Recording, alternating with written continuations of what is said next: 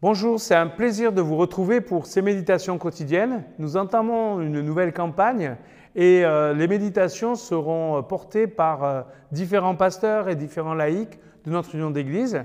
Aujourd'hui, c'est une pasteur, Emmanuel Van der qui va apporter la méditation du jour sur l'appel des disciples. C'est dans Marc au chapitre 3, versets 13 à 19. Puis Jésus monta sur une colline. Il appela les hommes qu'il voulait et ils vinrent à lui. Il forma ainsi le groupe des douze qu'il nomma apôtres. Il fit cela pour les avoir avec lui et les envoyer annoncer la bonne nouvelle, avec le pouvoir de chasser les esprits mauvais. Voici ces douze. Simon, Jésus lui donna le nom de Pierre, Jacques et son frère Jean, tous deux fils de Zébédée. Jésus leur donna le nom de Bonerges, qui signifie les hommes semblables au tonnerre.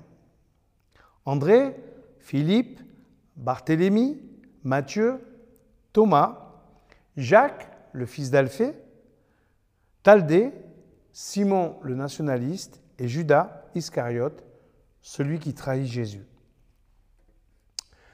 Au début de son ministère très controversé, Jésus appelle douze personnes à le suivre. Ce seront ses apôtres, c'est-à-dire ses envoyés dans le monde. Ils auront un rôle essentiel dans la formation de l'Église et dans son développement. Marc précise que Jésus les choisit pour qu'ils soient avec lui, au verset 14. C'est la nature d'un disciple de suivre son maître partout où il va, tout le temps. Cette proximité fait aussi partie de leur formation.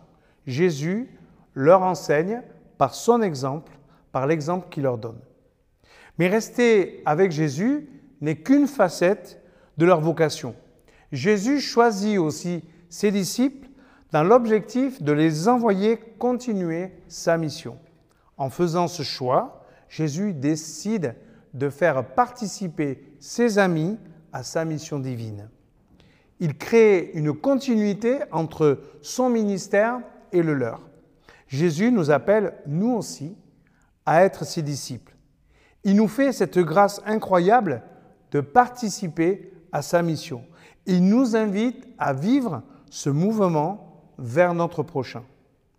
Il désire que nous soyons près de lui pour pouvoir ensuite aller au loin, vers les autres. Le disciple puise ses ressources auprès de son maître pour pouvoir ensuite accomplir sa mission. Ce mouvement de l'intérieur vers l'extérieur est d'ailleurs caractéristique de la mission de Jésus et de ses disciples. Jésus affiche donc la couleur dès le début.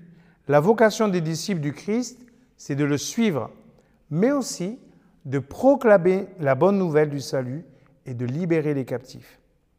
Prenons le temps pour considérer le privilège d'être associé à la mission de Jésus. Comment réagissez-vous à cette idée-là? Comment vivre au quotidien ce mouvement intérieur-extérieur, caractéristique du disciple?